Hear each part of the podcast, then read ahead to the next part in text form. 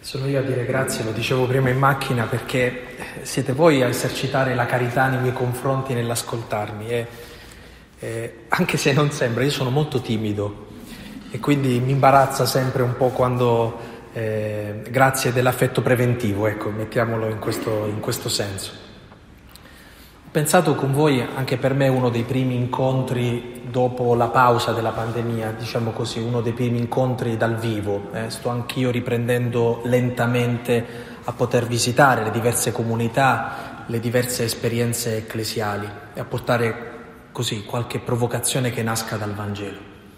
E con il vostro vescovo che ringrazio, eh, abbiamo pensato ecco, a questo pomeriggio, alla riflessione di oggi pomeriggio, rimanendo profondamente ancorati a quella che è anche l'esperienza nostra liturgica, cioè tra pochi giorni entreremo nella Quaresima e ci troviamo in un anno particolare che è l'anno C, l'anno liturgico C. Come sapete, gli anni liturgici A, B e C si costruiscono attorno dei Vangeli. Eh? Se l'anno scorso, nell'anno B, eh, diciamo così, il fil rouge che collegava un po' tutta la liturgia era il Vangelo di Marco, in questo anno C eh, la parte più forte viene ricoperta dal Vangelo di Luca. Questo è il motivo per cui la mia riflessione oggi pomeriggio eh, verterà proprio sul Vangelo di Luca e dividerò questo, questo, questo mio intervento in due tempi, diciamo. Un primo tempo che è un tempo dedicato soprattutto a introdurre a Luca, e spero che possa avere come scopo quello di farvi venire voglia di leggere il Vangelo di Luca, di darvi degli elementi che vi spingano a, ad osare a leggere il Vangelo anche fuori dai confini liturgici. Il nostro problema serio è che magari partecipiamo anche alla liturgia e quindi qualche scampolo di Vangelo ci arriva, ma quasi mai frequentiamo la parola di Dio fuori dai recinti della liturgia, fuori dai recinti delle nostre eh, esperienze liturgiche. Quindi sarebbe molto importante che come cristiani, che come cattolici, noi tornassimo davvero a questa familiarità con la parola di Dio. Eh. E quindi eh, gli elementi che vi darò oggi pomeriggio eh, spero che possano aiutarvi ad avvicinarvi in prima persona a una lettura del Vangelo di Luca dall'inizio alla fine, senza prenderci semplicemente qualche pezzo che incontreremo all'interno della liturgia.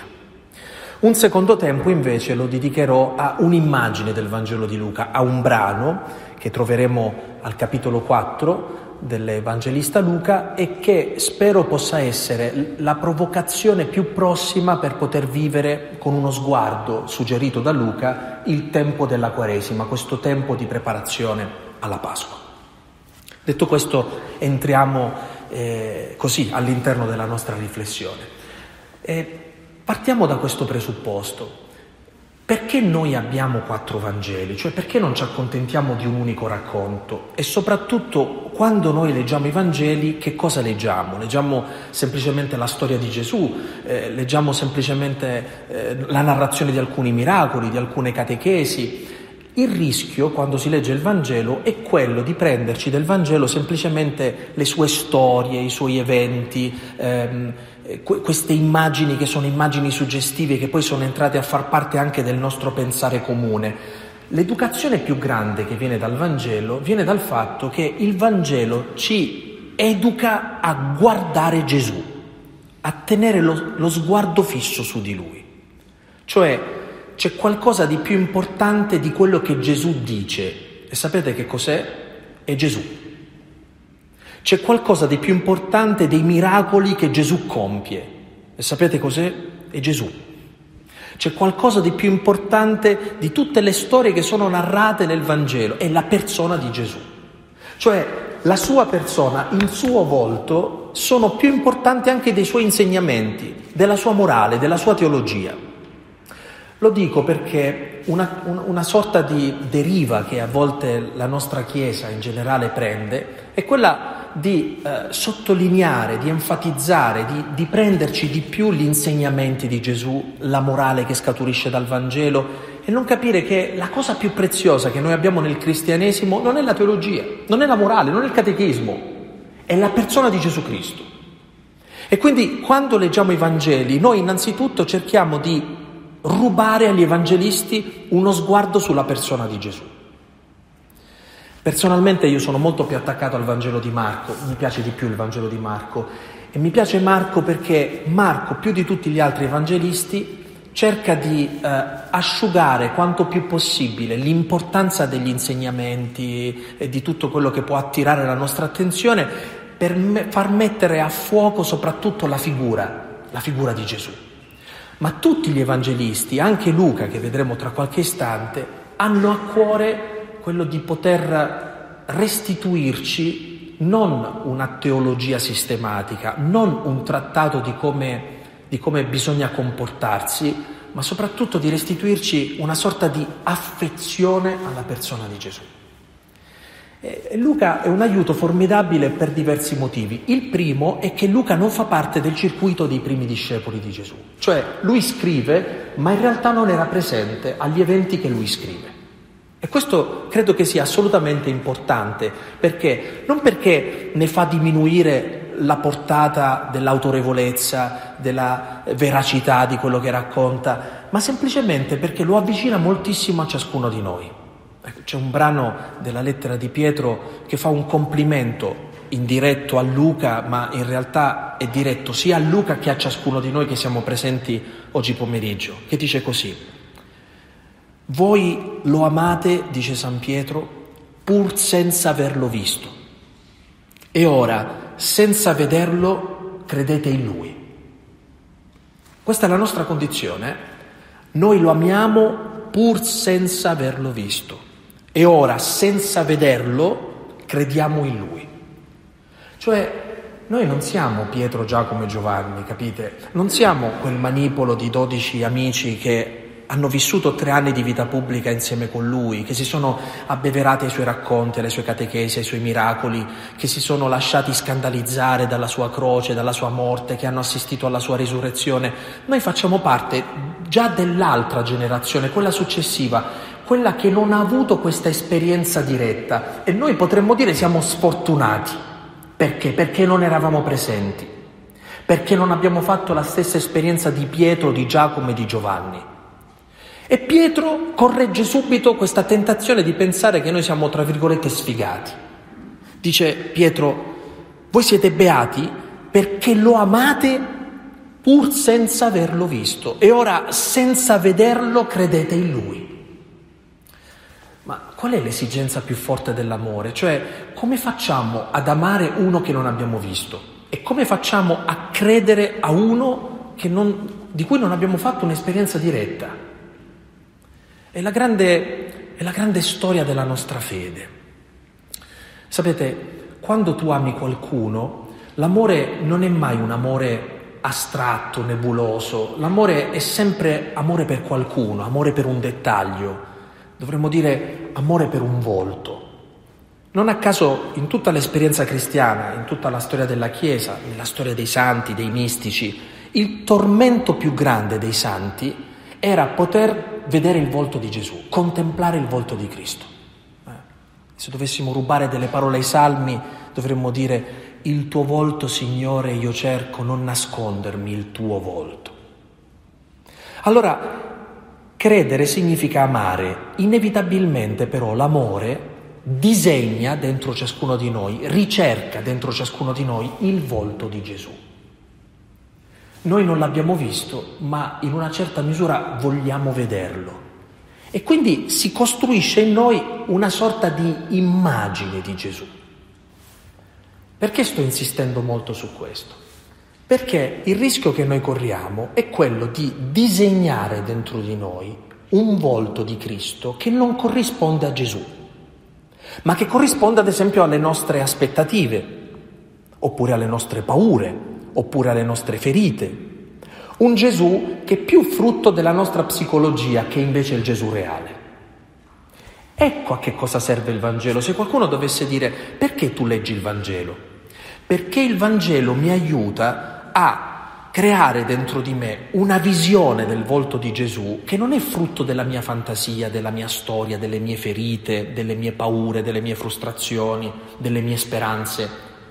È il frutto invece del Gesù vero, del Gesù reale. Senza la parola di Dio noi rischiamo di non credere in Gesù reale, Gesù di Nazareth, ma in un Gesù nostro, fatto a nostra immagine e somiglianza.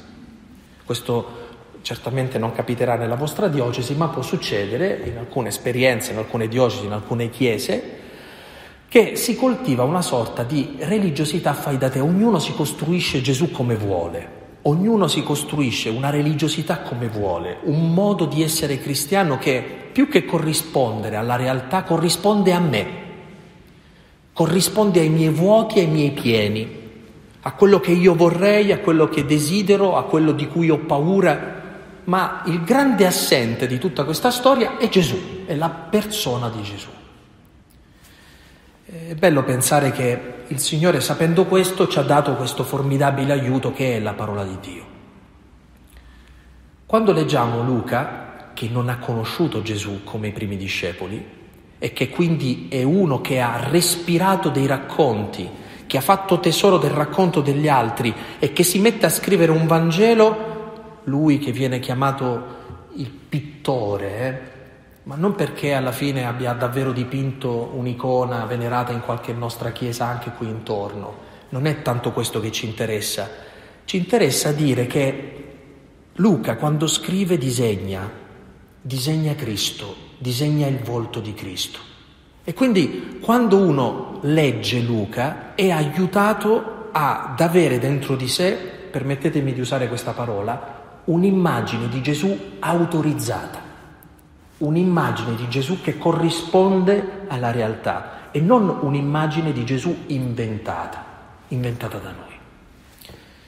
Questo è il motivo per cui i primi nove capitoli del Vangelo di Luca sono tutti costruiti sul verbo ascoltare, cioè non c'è innanzitutto la visione di Gesù, ma c'è l'ascolto della sua parola. Solo quando si conclude questo primo blocco di capitoli, i primi nove capitoli, dal decimo in poi si passa dall'ascolto agli occhi. Cioè, continuando a leggere Luca, tu non sei più in ascolto degli insegnamenti di Gesù, ma cominci a vedere che cosa fa Gesù, cominci a osservarlo. È importante questo passaggio, eh? Perché anche la teologia, Paolo ce l'ha insegnato, San Paolo ce l'ha insegnato, che la, fie- la fede viene dall'ascolto. Fratelli, guai se la visione anticipasse l'ascolto, perché se tu hai una visione e poi ti metti ad ascoltare, tu ascolti la parola a partire dal pregiudizio che ti sei costruito su Gesù. Dobbiamo sempre invertire le cose, dobbiamo prima ascoltare la parola e poi arrivare a una visione di Cristo. In questo senso, leggere il Vangelo ci aiuta a recuperare questa sorta di pedagogia, prima l'ascolto, poi la visione. E la cosa che colpisce quando uno legge eh, l'Evangelista Luca rimane colpito da due caratteristiche fondamentalmente. Luca si preoccupa di restituirci il volto di Gesù come il volto della misericordia. Chi è Gesù per Luca? Gesù è l'incarnazione dell'amore di Dio della misericordia. E quindi quando tu vedi Gesù vedi l'amore. E l'amore non in astratto, l'amore in un uomo. Vedi l'amore in azione, vedi che cosa fa l'amore. Questa è la, è la prima caratteristica dell'immagine che ci restituisce l'Evangelista Luca. La seconda cosa che è altamente pure bellissima è il fatto che Gesù nel Vangelo di Luca viene descritto in diversi punti e più volte come orante, come uno che prega. E quindi Gesù è uno che ama ed è uno che prega. Queste sono due caratteristiche importanti eh, di, di quello che Luca ci restituisce del volto di Cristo. Ne aggiungo una terza che può farvi sorridere, ma in realtà è qualcosa di assolutamente serio. Luca descrive molto spesso Gesù che mangia. Quindi la tavola, le tavole, i banchetti, Gesù che si mette a mangiare soprattutto con i peccatori e per questo viene eh, criticato. Quindi è uno che ama, che prega, che mangia. Sembra il titolo di un film, ma in realtà è quello che Luca ci dà di Gesù. Quindi è molto bello che alla fine di, della lettura dell'Evangelista Luca noi capiamo come si ama, come si prega e come si costruiscono le relazioni. perché il mangiare fondamentalmente ha questo scopo, quello di celebrare la comunione, la capacità di mettersi allo stesso livello con gli altri e di condividere con gli altri qualcosa.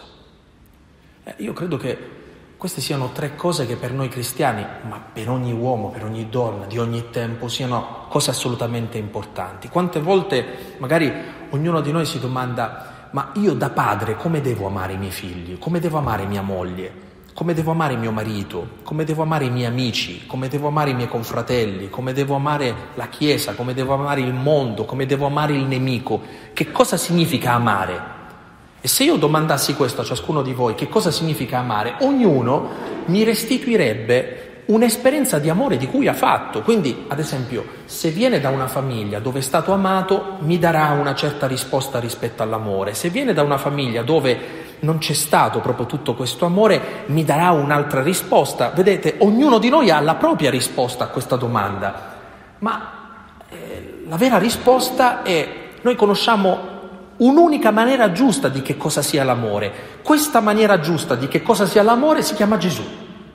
E quindi quando vogliamo rispondere alla domanda come si ama, non devo interrogare la mia vita, non devo interrogare la mia storia, non devo interrogare dei libri, non devo interrogare i miei vicini, devo interrogare Gesù. È a Lui che mi rivolgo per capire come si ama. Oppure pregare. Quante volte noi eh, abbiamo cercato anche persone, libri, situazioni, ritiri, qualcuno che ci insegnasse a pregare, che ci dicesse la tecnica migliore per poter entrare in questa relazione che è specialissima, personalissima, che è quella della preghiera. Ma bisogna stare molto attenti perché la preghiera è un'esperienza che passa attraverso una testimonianza. Chi guardiamo noi per capire come si prega? Gesù. Quindi tu leggi Gesù, Gesù nel Vangelo di Luca e ti rendi conto che Luca ti dà una scuola di preghiera. Raccontandoti come prega Gesù, dice a te se tu vuoi pregare devi pregare così. Ora, capite, per ciascuna di queste cose dovremmo fare un ritiro, eh? per l'amore, per la preghiera e per le relazioni. Ma questo è un buon motivo per cui leggersi il Vangelo di Luca. Volete sapere come si ama? Leggete Luca. Volete sapere come si prega? Leggete Luca, terza e ultima cosa. Come si entra in relazione? Cioè, eh, quando noi pensiamo alle relazioni, quasi mai ci rendiamo conto che le relazioni possono essere tali solo se sono alla pari, cioè se siamo uno di fronte all'altro. Anche la relazione con Dio per noi è sempre una relazione sbilanciata, Lui è sopra e noi siamo sotto o con le persone. Siccome noi abbiamo come metro di giudizio il giudizio, noi giudichiamo costantemente gli altri e quindi molto spesso ci sentiamo o al di sopra degli altri, migliori, o peggiori degli altri. Ma la maniera più sana di entrare in relazione è essere alla pari con l'altro, uno di fronte all'altro, che è lo scandalo di Gesù. Lui che potrebbe permettersi di stare in alto, scende e si mette alla mia altezza mette i suoi occhi nei miei occhi, crea con me una relazione alla pari. La tavola è questo fondamentalmente. Lì c'è un peccatore o una prostituta oppure un, un fariseo o metteteci chi volete. Gesù siede a tavola con queste persone, entra in relazione, si mette alla pari con loro e proprio per questo ha qualcosa da dire a queste persone. Ma Qual è la maniera più sana di viversi una relazione? Che cosa significa, ad esempio, dire la verità a qualcuno in una relazione? Che cosa significa voler bene gratuitamente, smettere di avere un pregiudizio? Volete sapere cosa significa tutto questo? Leggete Luca, perché Luca ci racconta questo di Gesù.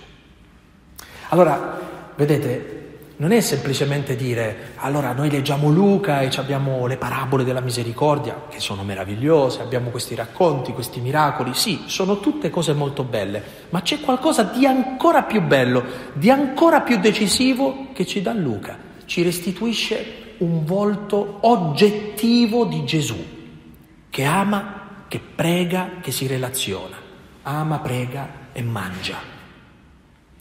Ecco, in ognuna di queste cose poi ciascuno di noi deve poter dire a che punto io sono rispetto a come Gesù ama, a come Gesù prega, a come Gesù si relaziona.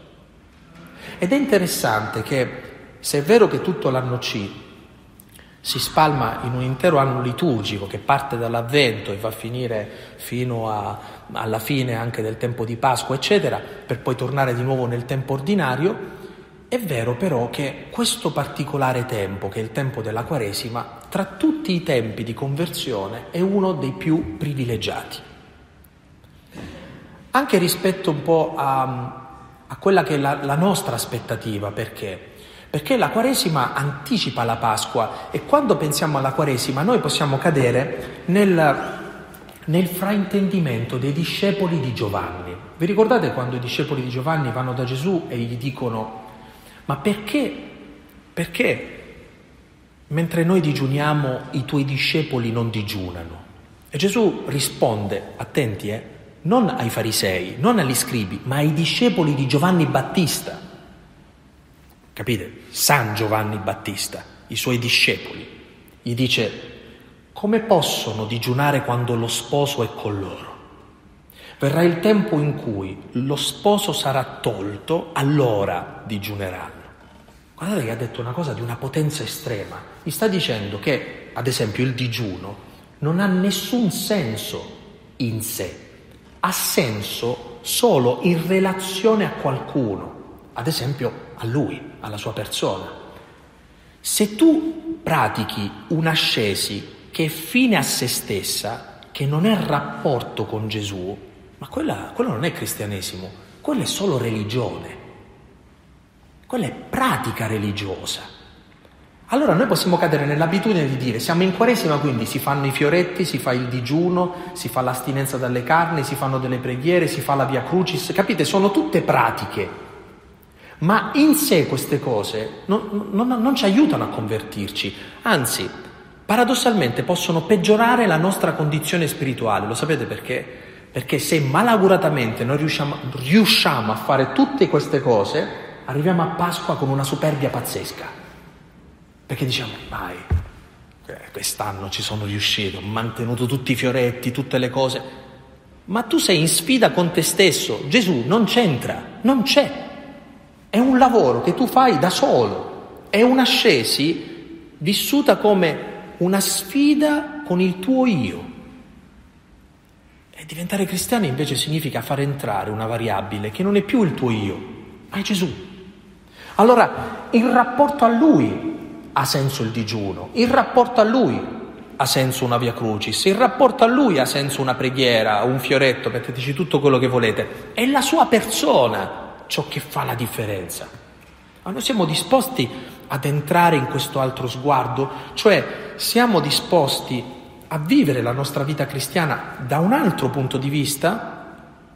Ecco, vi dicevo, noi possiamo cadere nella tentazione di vivere questa Quaresima semplicemente tornando alle abitudini che noi abbiamo accumulato nel tempo, che abbiamo respirato nella nostra educazione, nella nostra esperienza cristiana, ma questa Quaresima è un tempo propizio non soltanto perché ci è dato in questo momento della nostra storia, ma perché la Quaresima ha senso soltanto in rapporto a Pasqua, che è un po' come dire, scusate se uso questa immagine che può essere eccessivamente semplicistica, ma forse rende bene l'idea. Se tu passi troppo tempo al buio e poi a un certo punto vieni scaraventato alla luce, la luce, invece di illuminarti, ti acceca, perché tu, abituato al buio, se vedi il sole di mezzogiorno, chiudi gli occhi, non li tieni aperti. Allora, se tu passi dal buio alla luce, invece di godere della luce, la luce può provocarti un'ulteriore cecità. Volete un esempio? Paolo di Tarso. Eh, Saulo, durante quella conversione sulla via di Damasco, incontra Gesù ma quell'incontro lo rende cieco. Non è un incontro che gli fa vedere, ma un incontro che gli toglie la vista. Poi capiremo che in realtà quella cecità c'era già, era diventata esplicita in quel momento e soltanto dopo Paolo recupera la vista e comincia a vedere davvero. Perché la cosa peggiore, amici, non è dire caspita sono cieco, è accettare di essere ciechi, perché certe volte noi siamo ciechi ma diciamo che vediamo benissimo. Quindi, vedete, il problema serio è che la Quaresima ha senso se ci fa abituare alla luce della Pasqua. Se la Quaresima non ci abitua alla luce della Pasqua, Pasqua può essere un grande spreco per ciascuno di noi. Ecco perché abbiamo bisogno di questa conversione. Cioè non abbiamo bisogno di usare i muscoli, di, us- di farci del male, di, eh, di, entrare in una sorta di masochismo cristiano e dire noi allora stiamo vivendo la Quaresima. È esattamente il contrario. La Quaresima è un tempo in cui lavoriamo sul nostro buio perché nel nostro buio man mano entri una porzione di luce e ci aiuti ad abituarci alla luce, così che quando arriverà la Pasqua, Pasqua per noi sarà una grande luce che ci farà vedere e non ci toglierà la vista. Allora, spero di avervi dato qualche motivazione per cui uno dice sarebbe bello anche prendere questo impegno durante il tempo della Quaresima di poter leggere tutto il Vangelo di Luca, dall'inizio alla fine. Leggerlo con lo sguardo di chi ama, con lo sguardo assetato di chi dice io ho bisogno di leggere questo Vangelo perché ho bisogno di convertire l'immagine di Gesù che c'è dentro di me. Perché non è detto che l'immagine che ci portiamo dentro è un'immagine che ci fa bene. A volte è un'immagine distorta, a volte è un'immagine che invece di avvantaggiarci nella nostra esperienza spirituale, la ostacola. Vi faccio solo un esempio, eh? potrei farvene tanti, ve ne faccio soltanto uno. A volte dentro di noi si è sedimentata un'immagine di Dio che fa sì che tutta la nostra esperienza di fede non ruota, ad esempio, attorno alla gioia o alla liberazione, ma ruota attorno ai sensi di colpa. Ma siccome sono di matrice religiosa, noi pensiamo di vivere una intensa vita di fede, perché i sensi di colpa ci nascono leggendo il Vangelo, pregando, eh, mettendoci davanti al Santissimo, mentre stiamo dicendo il rosario, e pensiamo che quella sia vita spirituale. Amici, quella è una stortura della vita spirituale, perché lo Spirito per educarci non usa mai i sensi di colpa, mai. E quindi se tu sei in ostaggio dei sensi di colpa, significa che hai dentro di te un'immagine sbagliata di Dio, che ha bisogno di essere cambiata, che ha bisogno di essere raddrizzata. Come faccio a raddrizzare questa immagine di Dio distorta che c'è dentro di me? Il Vangelo. Senza il Vangelo noi andiamo fuori strada. Cioè, capite che un cristiano senza il Vangelo eh, rischia di rifugiarsi nella sua fantasia. Un cristiano senza il Vangelo rischia di non avere più un contatto con la realtà. In questo senso, quando il Papa, vi ricordate un po' di anni fa, più volte durante qualche Angelus ha invitato di portate sempre con voi un piccolo Vangelo nella borsa in tasca e quando potete leggetelo, li ha regalati anche in piazza San Pietro. Capite che non è una sorta di un nuovo gadget, un talismano che ci mettiamo in tasca e ci porta fortuna, ma è l'indicazione seria del Papa che ha detto a tutta la Chiesa guardate che o recuperiamo una familiarità con il Vangelo o rischiamo di non vivere un'esperienza autentica di fede. Quindi sarebbe già molto bello se ciascuno di noi sdoganasse questo rapporto con la parola di Dio e lo facesse diventare familiare, quotidiano. Attenti, non significa che siccome il Vangelo mi è diventato familiare, allora lo capisco sempre e lo capisco fino in fondo. Guardate che neanche i discepoli capivano Gesù sempre, anche quelli che vivevano con lui, eh? Molto spesso non riuscivano a capirlo, lo fraintendevano, ma continuavano a stare con lui, a frequentarlo. Noi non siamo soli in questo, abbiamo la Chiesa la Chiesa, cioè la comunità dei credenti, ci aiuta in questo ascolto, ci aiuta a capire ciò che da soli non riusciamo a capire. È un aiuto che ci viene dato nell'ascolto. Penso che anche voi state vivendo l'esperienza del sinodo, no?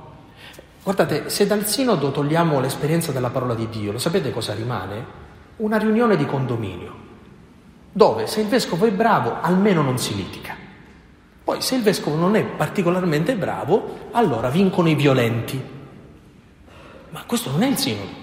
Il sinodo ha senso se si costruisce attorno alla parola, perché è la parola a dettare l'agenda, è la parola ad aprirci all'ascolto. Non è eh, mettiamoci democraticamente intorno a un tavolo, alziamo la mano e decidiamo maggioranze o minoranze. No, è l'atteggiamento di chi si mette in ascolto della realtà, della vita degli altri, della diversità, delle esperienze ecclesiali, di chi è lontano, ma è un ascolto guidato sempre dalla bussola della parola di Dio. Quindi capite che già soltanto se questo tempo della Quaresima potesse avere come scopo quello di farci recuperare ancora di più un bel rapporto con la parola, allora penso che Pasqua avrà un sapore completamente diverso.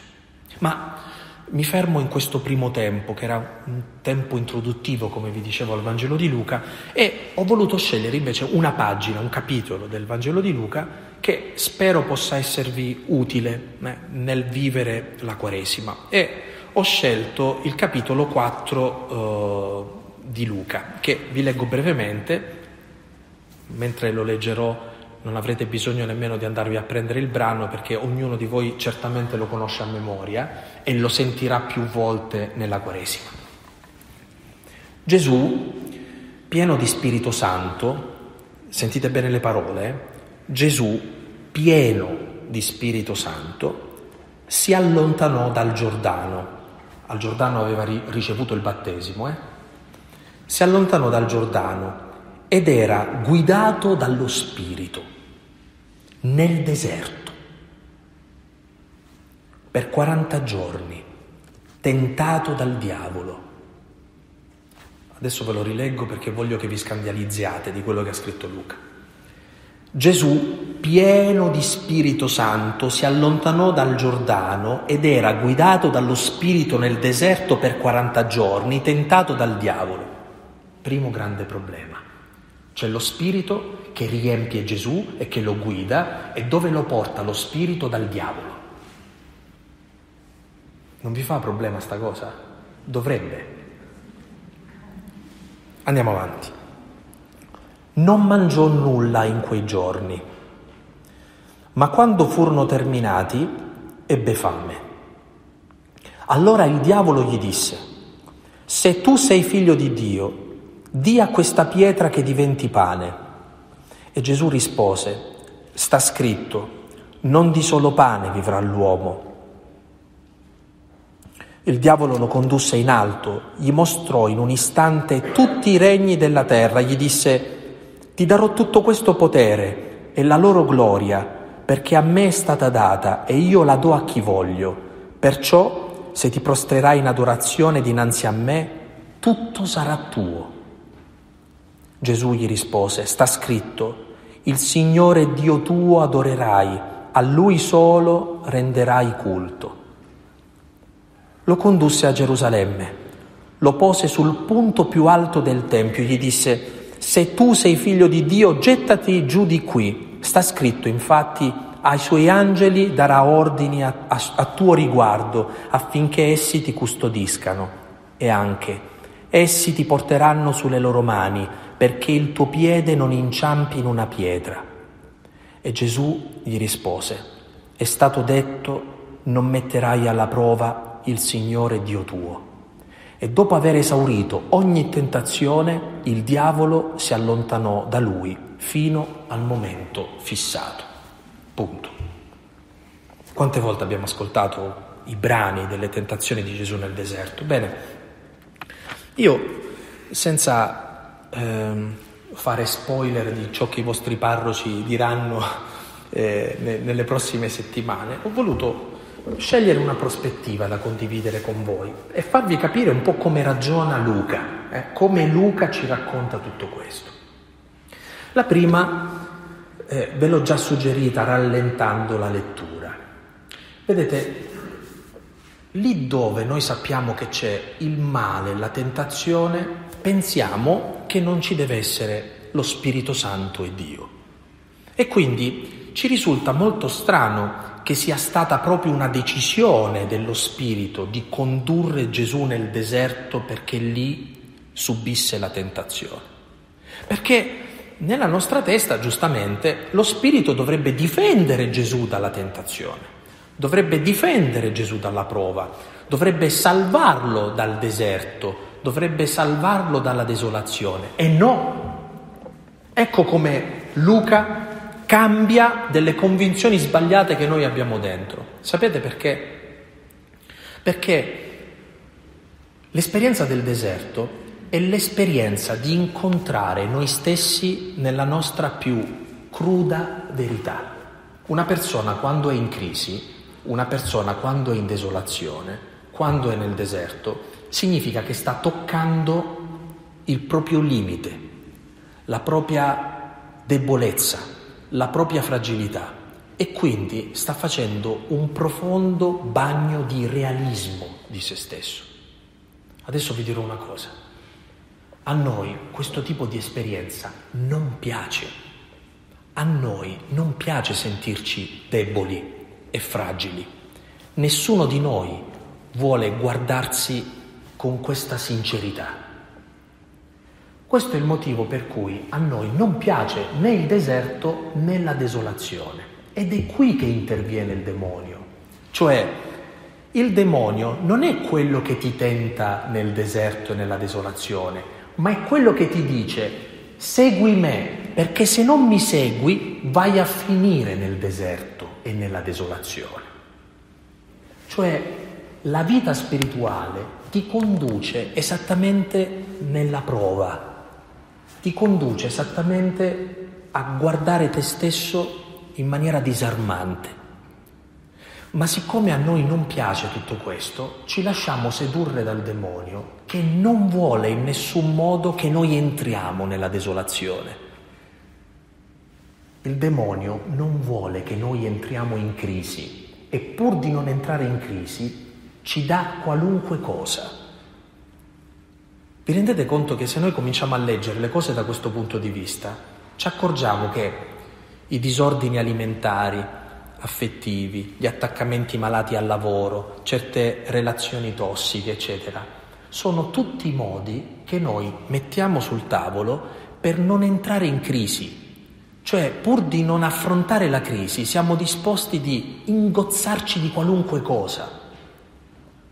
Questa è la vittoria del demonio. La vittoria del demonio non è tentarci così come tenta Gesù nel deserto. Sapete perché non vuole far questo? Perché Gesù entrando nel deserto costringe il male a rivelarsi e quindi affronta il male faccia a faccia. Il modo invece che ha il male di eh, portare distruzione dentro la nostra vita non è facendolo in maniera esplicita, ma nascondendosi e offrendoci continuamente, uso una parola seria, vie di fuga. Il male ci fa vivere in maniera alienante, non ci fa stare dentro la realtà. Tu non vivi fino in fondo il tuo matrimonio, la tua vocazione, la tua paternità, la tua maternità, il tuo lavoro. Vivi sempre in un'altra dimensione. Scappi, non affronti il problema, hai paura di affrontare le questioni. E il male lavora su quella tua paura perché tu non viva mai dentro la realtà, perché tu non affronti mai veramente il problema, perché tu per paura di sbagliare o per paura di quello che puoi trovare in quella crisi, sei disposto anche a venderti l'anima pur di non affrontare. Chi vive invece la vita spirituale, questo significa che Gesù è pieno di Spirito Santo ed è guidato dallo Spirito significa che a Gesù funziona la vita spirituale. A chi funziona la vita spirituale te ne accorgi dal fatto che invece di girare intorno ai problemi, li prendono di petto. Volete un esempio? Anche qui, un esempio che non sarà nella diocesi di San Marino. Tu ti vai a confessare e invece di dire qual è il problema, giri intorno, no? Allora là, tu capisci che c'è qualche cosa che non sta funzionando. Dalla semplicità con cui sai chiamare il tuo problema per nome si vede quanto spirito tu hai dentro. Invece noi siamo convinti che se abbiamo lo spirito dentro si vede dal fatto che non sbagliamo, non siamo deboli, non siamo fragili, non abbiamo crisi, stiamo benissimo, è tutto a posto, siamo nella pace. Assolutamente no. Il primo modo di manifestarsi della vita spirituale è metterti in crisi, perché tu possa affrontare tutte quelle crisi che nella vita hai sempre rimandato. Questa è, è la cosa potente che ci restituisce Luca. Capite allora che se tu vieni in parrocchia per non entrare in crisi, non hai capito a che cosa serve la parrocchia. Se tu vai a messa, dici fammi andare a pregare se no entro in desolazione. È il contrario, è la preghiera che deve aiutarti ad entrare veramente in desolazione. Ma no, a me hanno detto che la preghiera mi deve far star meglio. Quelli sono i psicofarmaci. Perché una preghiera che ti dà soltanto questo tipo di beneficio non è la preghiera di Gesù Cristo. La preghiera di Gesù è quella preghiera che ti conduce nel deserto, ti conduce davanti alla verità di te stesso. E qui l'uomo in questione non è Luigi Maria Epicoco, è l'uomo per antonomasia, che è Gesù. E Luca ci dice che per 40 giorni è tentato dal diavolo cioè deve parare mazzate da tutti i lati in quei 40 giorni. È un'esperienza di lotta, non è un'esperienza pacifica. Non dobbiamo immaginarcelo con le, eh, le gambe incrociate, Gesù fermo che ha raggiunto un po' ecco, la, la sua, il suo equilibrio. È un uomo affaticato dalla lotta, è un uomo che ci mostra come dobbiamo stare in questo combattimento. Che cosa ci dice Gesù? che davanti a un combattimento bisogna combattere. Questo ci dice Luca, senza avere paura. Noi siamo impauriti dalla nostra debolezza, siamo impauriti dai peccati, siamo impauriti da, da renderci conto che siamo fragili come tutti gli altri, che siamo incoerenti, che a volte non siamo all'altezza delle situazioni. Abbiamo paura di questo, non dobbiamo avere paura di questo. Ma Luca aggiunge ancora un dettaglio. Dice che alla fine di questi 40 giorni ebbe fame. Quando il Vangelo parla di fame vuole dire una realtà, anche qui, su cui il male costruisce la sua fortuna. Tu puoi essere la persona più realizzata al mondo, avere tutta la vita in ordine, aver realizzato tutto quello che avevi in mente, ma tu sei un essere umano perché hai fame, cioè hai dei bisogni. Quando una persona dice di non avere bisogno di niente, significa che in una sorta di delirio di onnipotenza, cioè pensa di essere un Dio che non ha bisogno di nessuno. Invece noi siamo sempre dei bisognosi, siamo sempre persone che hanno una mancanza, una fame. Gesù non è solo vero Dio, è vero uomo e qui ci sta mostrando come si comporta un vero uomo. Accetta questa fame, accetta questo vuoto, accetta questa mancanza che si porta dentro. E a partire da questo il diavolo esplicitamente eh, si muove contro Gesù con una sorta di assalto finale, tre tentazioni, qui ci vengono raccontate, non ci dicono tutte le tentazioni dei 40 giorni, ma soltanto queste ultime tre.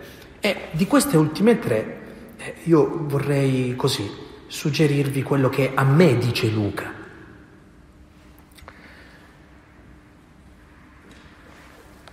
Allora il diavolo gli disse, se tu sei figlio di Dio, dia questa pietra che diventi fa, pane. Allora, vi faccio una domanda. È lecito o no che una persona abbia fame? Sì, è lecito, non è un peccato. Avere un bisogno non è un peccato e ognuno di noi ha dei bisogni leciti. Dove subentra la tentazione? quando quei bisogni leciti che tutti ci portiamo dentro cominciano a irrigidirsi talmente tanto che tu dici, ah io non ne posso fare a me. Quando tu cominci a dire io non posso fare a meno di qualcosa, allora tu sei schiavo di quella cosa. Certo, se una persona non mangia per molto tempo muore.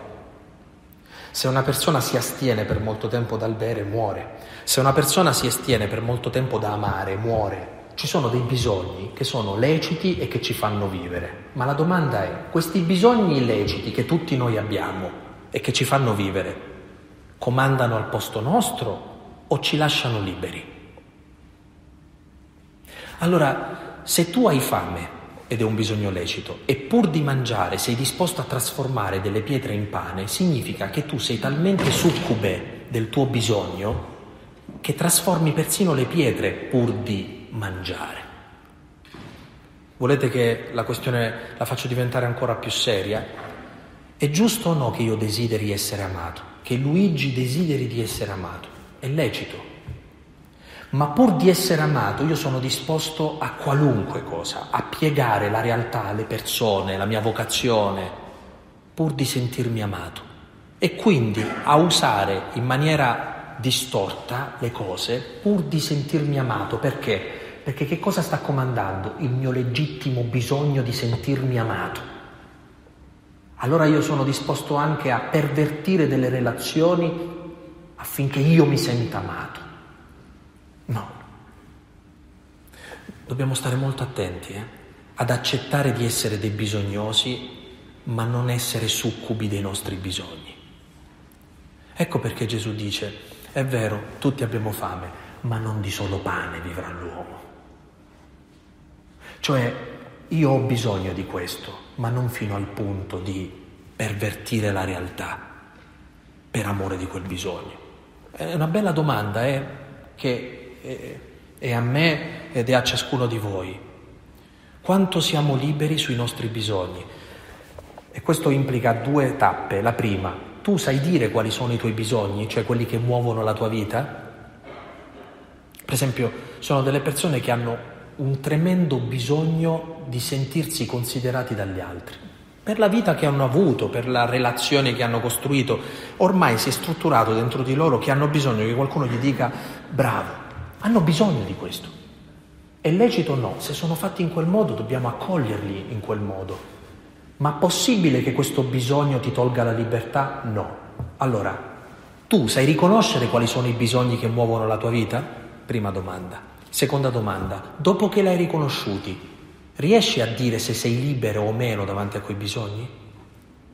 Allora, se ti accorgi di non essere libero, ecco il lavoro della tua conversione. Lavorare perché quel bisogno non ti tolga la libertà. Capite allora il senso del digiuno? Ma pensate davvero che se non, noi non mangiamo aumenta la gloria di Dio in cielo per il nostro digiuno? Capite o no che è qualcosa di molto più profondo? E dire a me piace mangiare, io ho bisogno di mangiare, ma posso anche dire oggi no. Tu sei libero di dire no a qualcosa? Se sai dire no a qualcosa, allora sei libero. Se invece devi dire sempre sì alle cose, non sei libero. Quindi il poterci astenere o digiunare da qualcosa ci dice se noi siamo liberi. E come si fa a essere liberi? Esercitandosi ad essere liberi. Io posso fare a meno del cellulare in qualsiasi momento. Benissimo, astieniti. Eh. Non usarlo. Non usarlo per un giorno. Subito vi renderete conto che dipendenza che noi abbiamo dalle cose. Magari cominciamo a cercarlo, dici ah no è vero, oggi non devo usarlo. E magari la tentazione di noi non ci accorgiamo. Ma si può essere figli se non si è liberi? No. Se tu sei figlio di Dio. Vedete come vuole rigirare il concetto di libertà il demonio?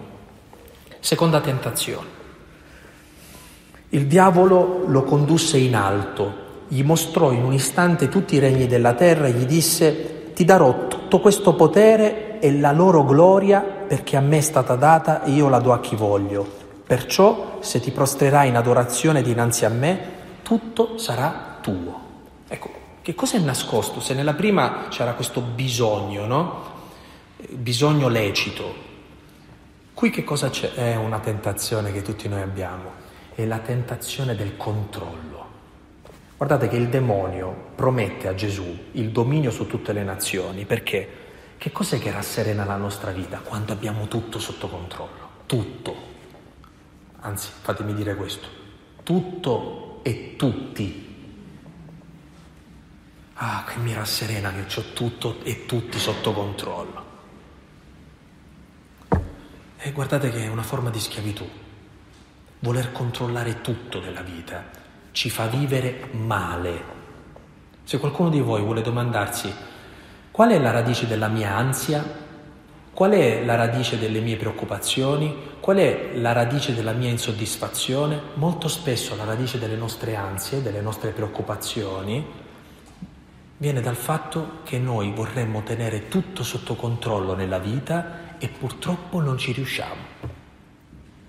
La lezione della pandemia, la lezione di un terremoto, la lezione di una guerra, la lezione di una malattia che a un certo punto arriva, di una disgrazia, è quella di ricordarti che per quanto tu possa tenere tutto sotto controllo, succede qualcosa che ti toglie il controllo. Ora, chi sei tu quando non hai più il controllo? Uno schiacciato dagli eventi Vedete come siamo succubi noi? Quando non abbiamo il controllo ci sentiamo schiacciati dagli eventi, ci sentiamo angosciati. E come ci guarisce Gesù da questo? Dice, ma guarda che tu puoi permetterti di non avere tutto sotto controllo. E perché, Signore? Perché ci sono io. Ma fratelli, ma voi ci credete che il Signore è il mio pastore e non manco di nulla? E che se dovessi camminare in una valle oscura non temerei alcun male, perché tu sei con me. Non è che il Signore dice non ti farò camminare in una valle oscura, tu puoi anche non avere il controllo perché non vedi perché è successa quella disgrazia, non vedi il senso di quella malattia, non sai che cosa succederà domani mattina, non sai più nulla. Come fai a viverti umanamente quell'esperienza, a farti santo con quell'esperienza, solo se ti fidi che c'è qualcuno che si occupa di te?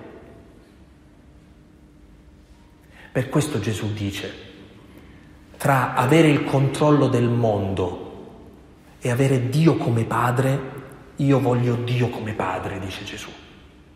A Lui solo ti prostrerai. È una bella domanda questa. Se noi dovessimo scegliere avere tutta la vita in pugno o avere Dio come nostro padre, che cosa sceglieremmo?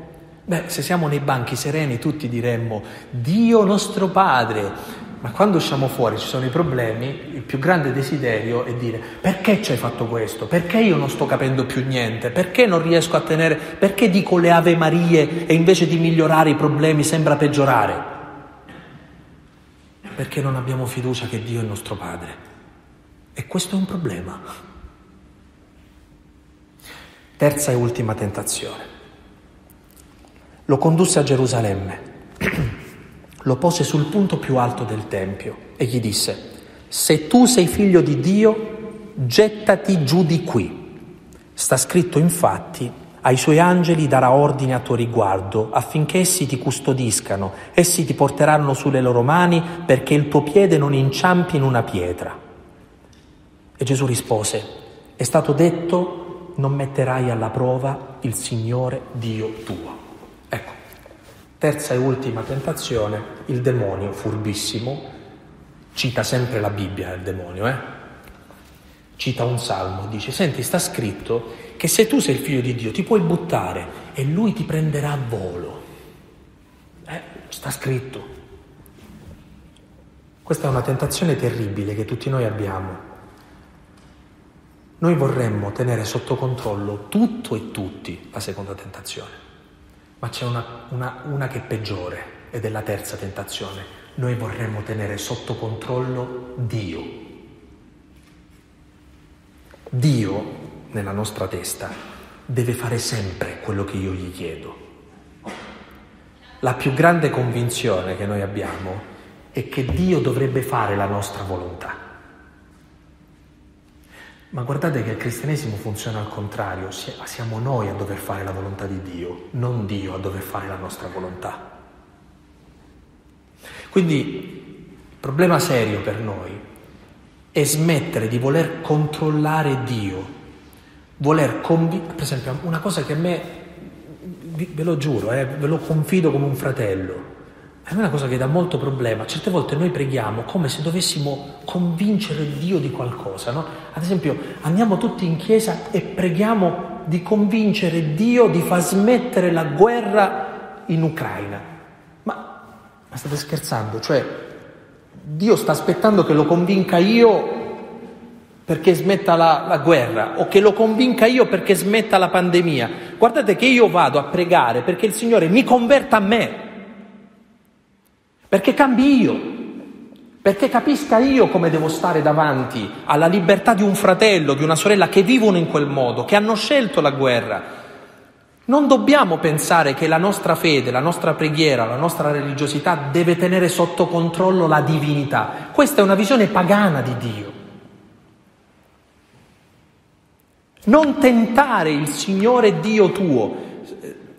Traduciamolo meglio. Qui il problema non è dire se veramente sei mio padre dimostramelo, perché questo significa, eh? Se veramente mi ami allora non devi far succedere questa cosa. Questo è, significa mettere Dio alla prova.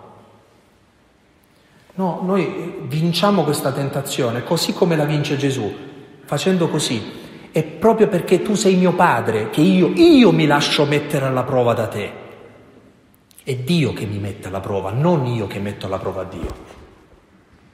Io mi devo lasciar mettere alla prova da Lui. Sono, ehm, sono nella disposizione interiore di accettare di essere messo alla prova dal Signore. Guardate che o credi che Dio ti ama, oppure tutte le volte che tu sei nella prova, la prima cosa che metti in discussione è che Lui ti ama. Leggendovi Luca, ma tutti i Vangeli, arriverete proprio a questa certezza interiore.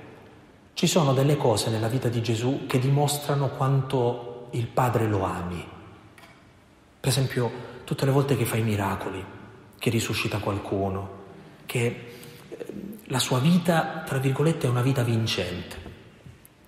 Ma quando si trova davanti ai suoi accusatori, ma quando lo picchiano, quando lo sputano, quando lo arrestano, quando lo condannano, quando gli, gli mettono la croce addosso, quando lo inchiodano su quella croce, quando sta morendo su quella croce, quando muore su quella croce, dov'è suo padre?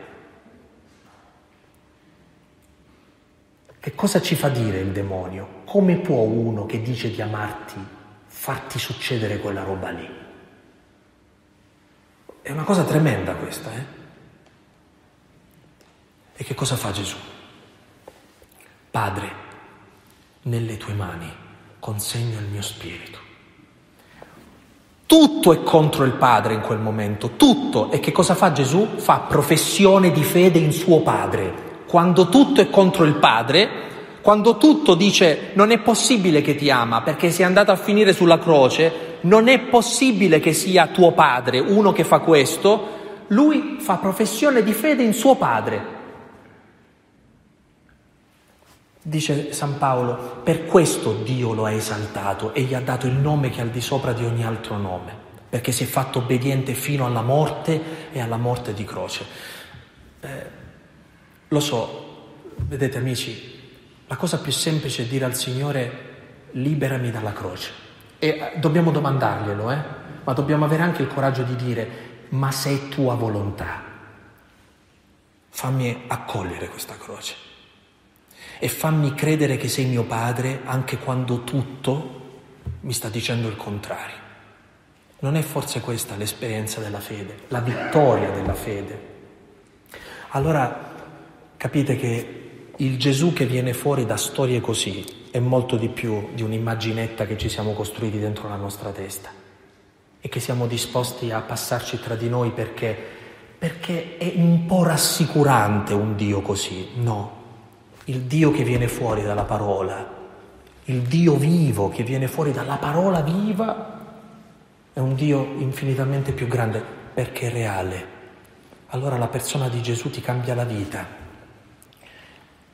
e tu diventi una persona diversa. anzi cominci a diventare veramente una persona, perché sai che puoi imparare ad amare, a pregare, ad entrare in relazione, a donare la tua vita, puoi imparare a morire ed essere libero. Ecco, il demonio vorrebbe dirci che noi siamo liberi quando le cose vanno secondo quello che noi abbiamo dentro la testa. Invece noi siamo liberi quando le cose vanno secondo la volontà di Dio e in tutto questo non scopriamo di essere sfortunati, scopriamo di essere figli. Quando una persona ha scoperto di essere figlio è disposta anche a morire, non ha più paura della morte. Recentemente ho fatto questa esperienza con una persona a cui volevo molto bene.